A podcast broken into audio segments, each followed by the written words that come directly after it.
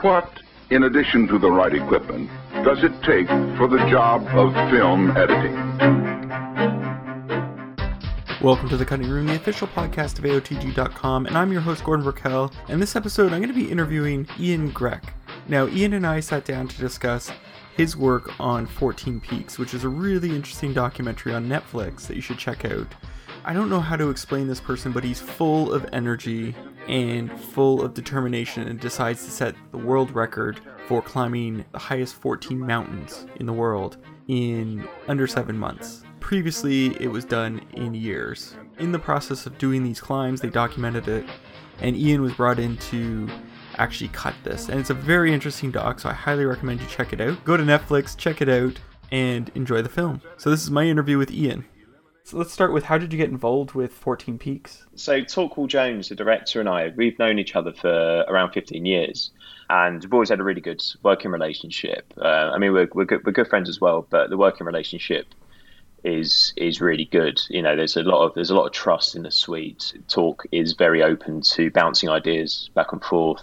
Nothing's a bad idea until we try it and then we decide it's a bad idea. And um, in 2019, we had just finished a TV documentary um, in the UK, and he got in touch about this new project. So, a very typical British way of dealing with everything is obviously we meet up in the pub and uh, have a little uh, have a little uh, chat about it.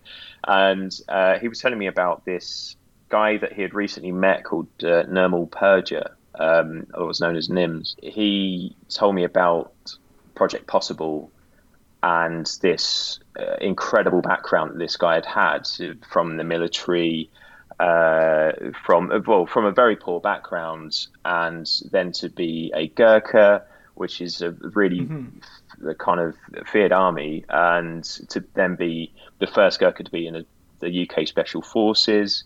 Uh, to then retire from there, to then decide to climb the 14 tallest mountains in the world in to beat the world record by around seven years, yeah. uh, which is insane.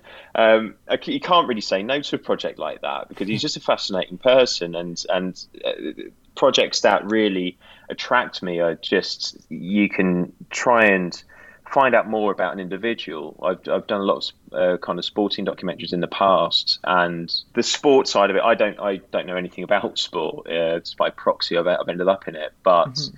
I've always been really fascinated by almost having say having the sport as a wrapper to the deeper story, kind of try, sort of trying to transcend a more a more human story as to what makes an individual like that.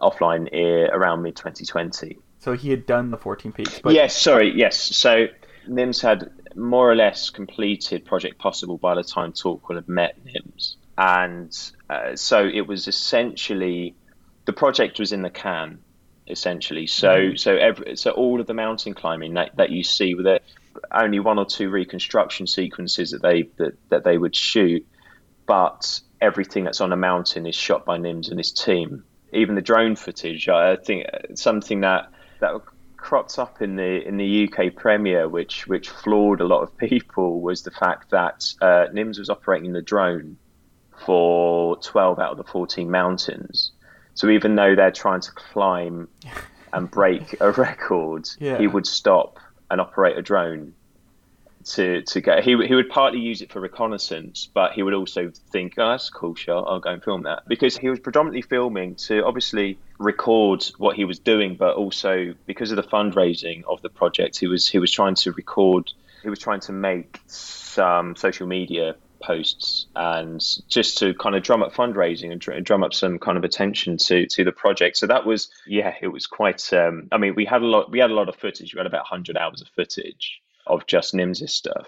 It was once Talk and Nims had met. Uh, project Possible was basically finished um, and and he, sort of mission complete. That was literally one of my questions. Was how the heck did they shoot this? Because at first I was like, oh, it's probably going to be all GoPro footage. Like, yeah, you're not going to be carrying up a really heavy heavy rig.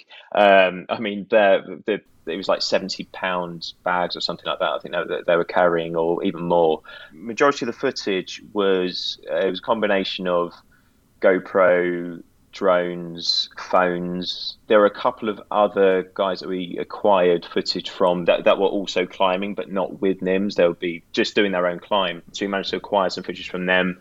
Uh, a couple of the interviewees in the film also had footage, such as uh, um, Don Bowie, who is on the the very first mountain uh, where, where they have a big rescue attempt. He he also shot um, a fair bit but yeah, I mean, the majority, with the exception of a couple of reconstruction sequences where we would be shooting on, say, Red or Arri, yeah, when they're actually climbing, they'll be they'll be on a GoPro, you know, mm. or a phone or something like that. So we had we had quite the quite the uh, compendium of footage to, to be dealing poor with. assistant. oh uh, uh, yeah, ab- absolutely. Yeah, no, Charlotte, our um, um, edit system was great. It just we spoke about six months before I got involved, and because we, we edited it in Premiere, and mm. it's slightly different to work, working in Avid, uh, and I was just like, this needs to all be transcoded into this one one format, you know, all, all, all, that, and just like you know, nothing deviates, you know. Yeah, yeah. want, please, no deviation from, you know, if it's if it's an audio file, I want it a WAV. If I if it's a, a vision file, it's like ProRes LT or, or ProRes Proxy. And yeah, so fortunately, she had really lengthy task of uh, transcoding about 100 hours of, uh, of GoPro footage. it's so interesting because one one of the things I love talking to documentary editors about is how they whittle down that 100 hours. Yeah. In this case you have that structure of the 14 peaks and the schedule. Yes. But you know when you got the footage how did you first tackle your cut? Like, how, what did you jump into? You know, eh, there's that proverbial white page, white blank page fear. Yeah, we had a preliminary interview with Nims before Edit started, which is just to kind of get any sort of nuances about his his story, and he's got the, he obviously has this fascinating background anyway, which is something that we were not going to compromise his backstory in any way because that made who this man is, and mm. um, and also it just gives an extra dimension to obviously the project because we could have easily have done almost a 101 on mountaineering on climbing 14 mountains, but we, we, we wanted to we wanted to go beyond that and have this more human story. So there was a lot to unpack. You know, we, we had a lot to unpack. We had obviously 14 mountains, military background, his family side of things, um, his ailing mother, uh, fundraising, as well as getting the recognition for the Nepalese, cli- uh, the, the Nepalese climbing community as well. So there's a lot to unpack. It had already been decided by the production company and through various various research that, that we would we would be going down a feature length route um, mm-hmm. because there's there's every argument to say that we uh, oh yeah we can make a really long series out of these it would just be a very different thing but we had had this decision that we'd do a feature length and we would aim for about 100 minutes, you know. So how do we whittle that down? First thing we did was I, I had index cards on a wall. So uh, we literally had a white wall covered in index cards, uh, which would be the chapters. And so we've got a whole macro picture of this is what the film could be.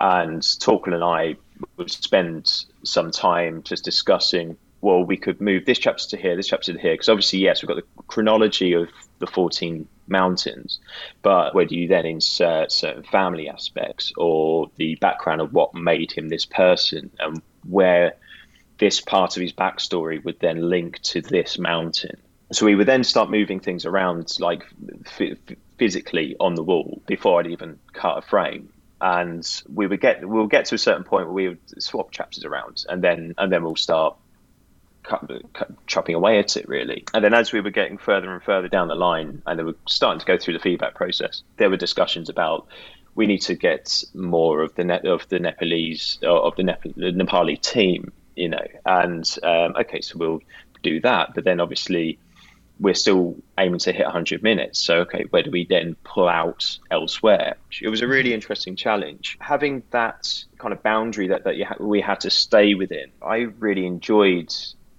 this kind of game of Jenga that we had. Because there was no way we were going to compromise his backstory as to what makes and the human aspects of it because yeah it was a great it was amazing feat that he accomplished but mm-hmm. there's so much more of the human aspect of it in terms of what you could take home. Where can the sort of philosophical kind of underpinning of this film relate to those at home that know nothing about mountaineering? You know, we started to kind of draw ourselves more towards that side of things. That's where we started to make decisions as well. Something that kind of forced our hand ever so slightly was due to the nature of the guys climbing. There was a an almost understandable disparity of the amount of footage that we would have. So, say Annapurna, the very first mountain, we would have mm-hmm. about 10 hours of footage. And then later down the timeline, we would have eh, his team were climbing Everest, Lhotse, and Makalu that within 48 hours. So he's, he's, he's summiting the world's tallest mountain and then mm. two other of the world's tallest mountains within two days. So they're not going to hang around. And so they would be filming an incredibly small amount. And there was another mountain where he was actually Nims was pretty unwell while they were climbing, so we literally had about five shots of that one mountain. You know, so yeah. we would go from ten hours to five shots. You know, yeah. so that would force our hand to say, okay, we need to approach this so we don't just we don't have a lot of time on 13 mountains and then just like cracking one shot. So we had to abbreviate some of the other mountains fortunately, they naturally, the mountains that were kind of shorter and we didn't have to go into much detail about were actually coincidentally like kind of grouped together anyway. Um, and so that kind of helped our narrative.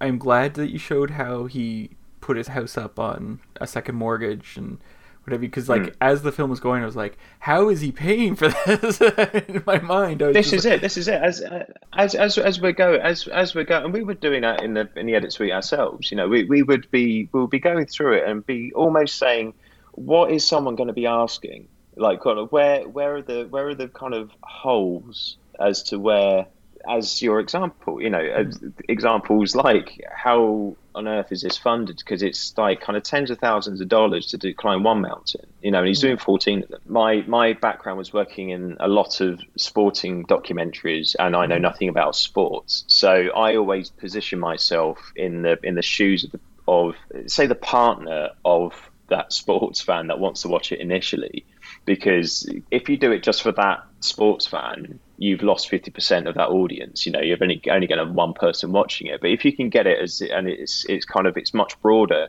and you can attract the partner the family you know then it's it's it's a it's a, a slightly more wholesome experience. Yeah we were never going to compromise on the on say the fundraising because that that was that was almost a project possible in itself. Mm-hmm. the fact that he just put up his house in order to um, uh, yeah, remortgage his house in order to to fund this because he believed in it so much. And then again, it's this game of Jenga of of okay, so we've got that. What's his wife going to be feeling about this? So then we got then we bring Suchi into it more, and, and she's and she's got this amazing trust, amazing belief in him. That there's a lot of people just thinking, like he's absolutely mad, kind of, and she's and she's amazing because she say puts up with this, but it's just like she just has this belief in what he's doing, which is amazing, you know. And then on the flip side, you got his brother who wasn't believing in him and saying like, "What are you doing?" Because with him leaving the army early, he lost his pension. Yeah, his yeah his pension, which is like quite a sizable amount in in um, in special forces. With his pension coming up, he was almost for, he was forfeiting it because he just want I, I just want to climb it now, you know. Yeah. And it's like this, and so you've got the kind of the two two sides of the coin of his of his wife really really believed in him and Kamal, his brother, just saying, "What are you doing?" So we can't compromise on that on mm-hmm. that side of the story because there's a there's a drama in itself. What would you say was one of the more challenging scenes for you to cut in this doc? Uh, there's one scene I, I had a lot of fun cutting it, and it's basically on a third mountain, Kanchenjunga, uh, there's a there's an attempted rescue in the in the film. There's two rescue attempts. On the second one, he gives his oxygen to the climber. When you when you're in a death zone and you come off oxygen, there's a quote in the film saying it's basically it's a roll of the dice, you know, yeah. because your your your body can't acclimatize. You're just coming off oxygen. You can't breathe basically, and he uh, Nims starts to get high altitude cerebral edema, which is HACE, and it's basically yeah. a lack of oxygen to the brain. And what was really funny was Talk came into the came into the suite and he'd, he'd been sort of mulling over how are we going to approach this and he basically said uh, okay we need to make it seem like Nims is losing his mind uh, off you go and, uh, so I was, I was, I was trying to think of like, okay, right, how do, how do we make this work? Because obviously there's there's no footage of of him going crazy because it's in, it's in his mind, you know. And I just started to think, let's go, let's go completely left field. You know, let's try and do something where there's almost psychological battle going on, and it's just going all a bit crazy. So mm. there, I had a couple of influences. There's um, there's a documentary maker in the UK called Adam Curtis who made this great documentary called Hypernormalization, and he would utilize a lot of old kind of newsreels but his use of it was it was really interesting because it, it would seem quite surreal at times. So I, I was okay. We've got, and we had we had quite a bit of kind of old newsreels of like the the very 1st mm-hmm. shots mountaineers. So and so and we, we had loads of it, and it's all really cool looking stuff. So I was like, oh, okay, I'll try and get some of that in. And then um, I started to put some effects on it, and then it just started to get pretty weird. Kind of what talk was after, and um, uh, and then shortly after that, he sees a yeti. So uh, and it's just like how how do you cover that? So like luckily we had to, um, uh, uh, this whole animation sequence for that, but uh, it wasn't necessarily the most difficult scene. It's the most left field scene by far in the doc, and mm. I had a lot of fun cutting it. I have one last question I like to ask everyone I interview. What would you say your favorite guilty pleasure film is to watch? uh, I, I knew this one was coming, and I've been think, I've been kind of racking my brain about it, talking to my wife about it, and she she shakes she shakes her head every single time I bring it up. So I mean I mean obviously you can't go wrong with a good action film and yeah. things like that. But I mean we're recording this not far from Christmas time, yeah. so um, my my wife my wife is in another room probably shaking her head right now. But uh, in terms of guilty pleasures, you can't go wrong with a Muppets Christmas Carol. uh, have you seen the Muppets? There was like a television special. It's like the Muppets Christmas special, I think it's called, or something like that. Oh, I have not. I have not seen that. I think. I think my mind is so laser focused on watching a Muppets Christmas Carol at Christmas. You should try that one. It's completely different. It's like no, nothing like it. It's just basically the Muppets are trying to get together for Christmas, and it's hilarious. Oh, that's brilliant. That's brilliant. I mean, I mean, I've I've uh, recently become a dad, so I've got I've got a two month old, so I'm looking forward to the time where watching a Muppets Christmas Carol is not as much of a guilty pleasure, uh, but um, but it, it, will secretly be Dad's guilty pleasure. okay, well, thank you so much for letting me interview. Yeah, no, no problem, Gordon. It's been a pleasure. So that was my interview with Ian. I'd like to thank Ian Grech for joining me. I'd also like to thank Netflix for setting up this interview, and of course, I'd like to thank Evan Winch for cutting this episode. I'm your host, Gordon Burkell. Thanks for listening.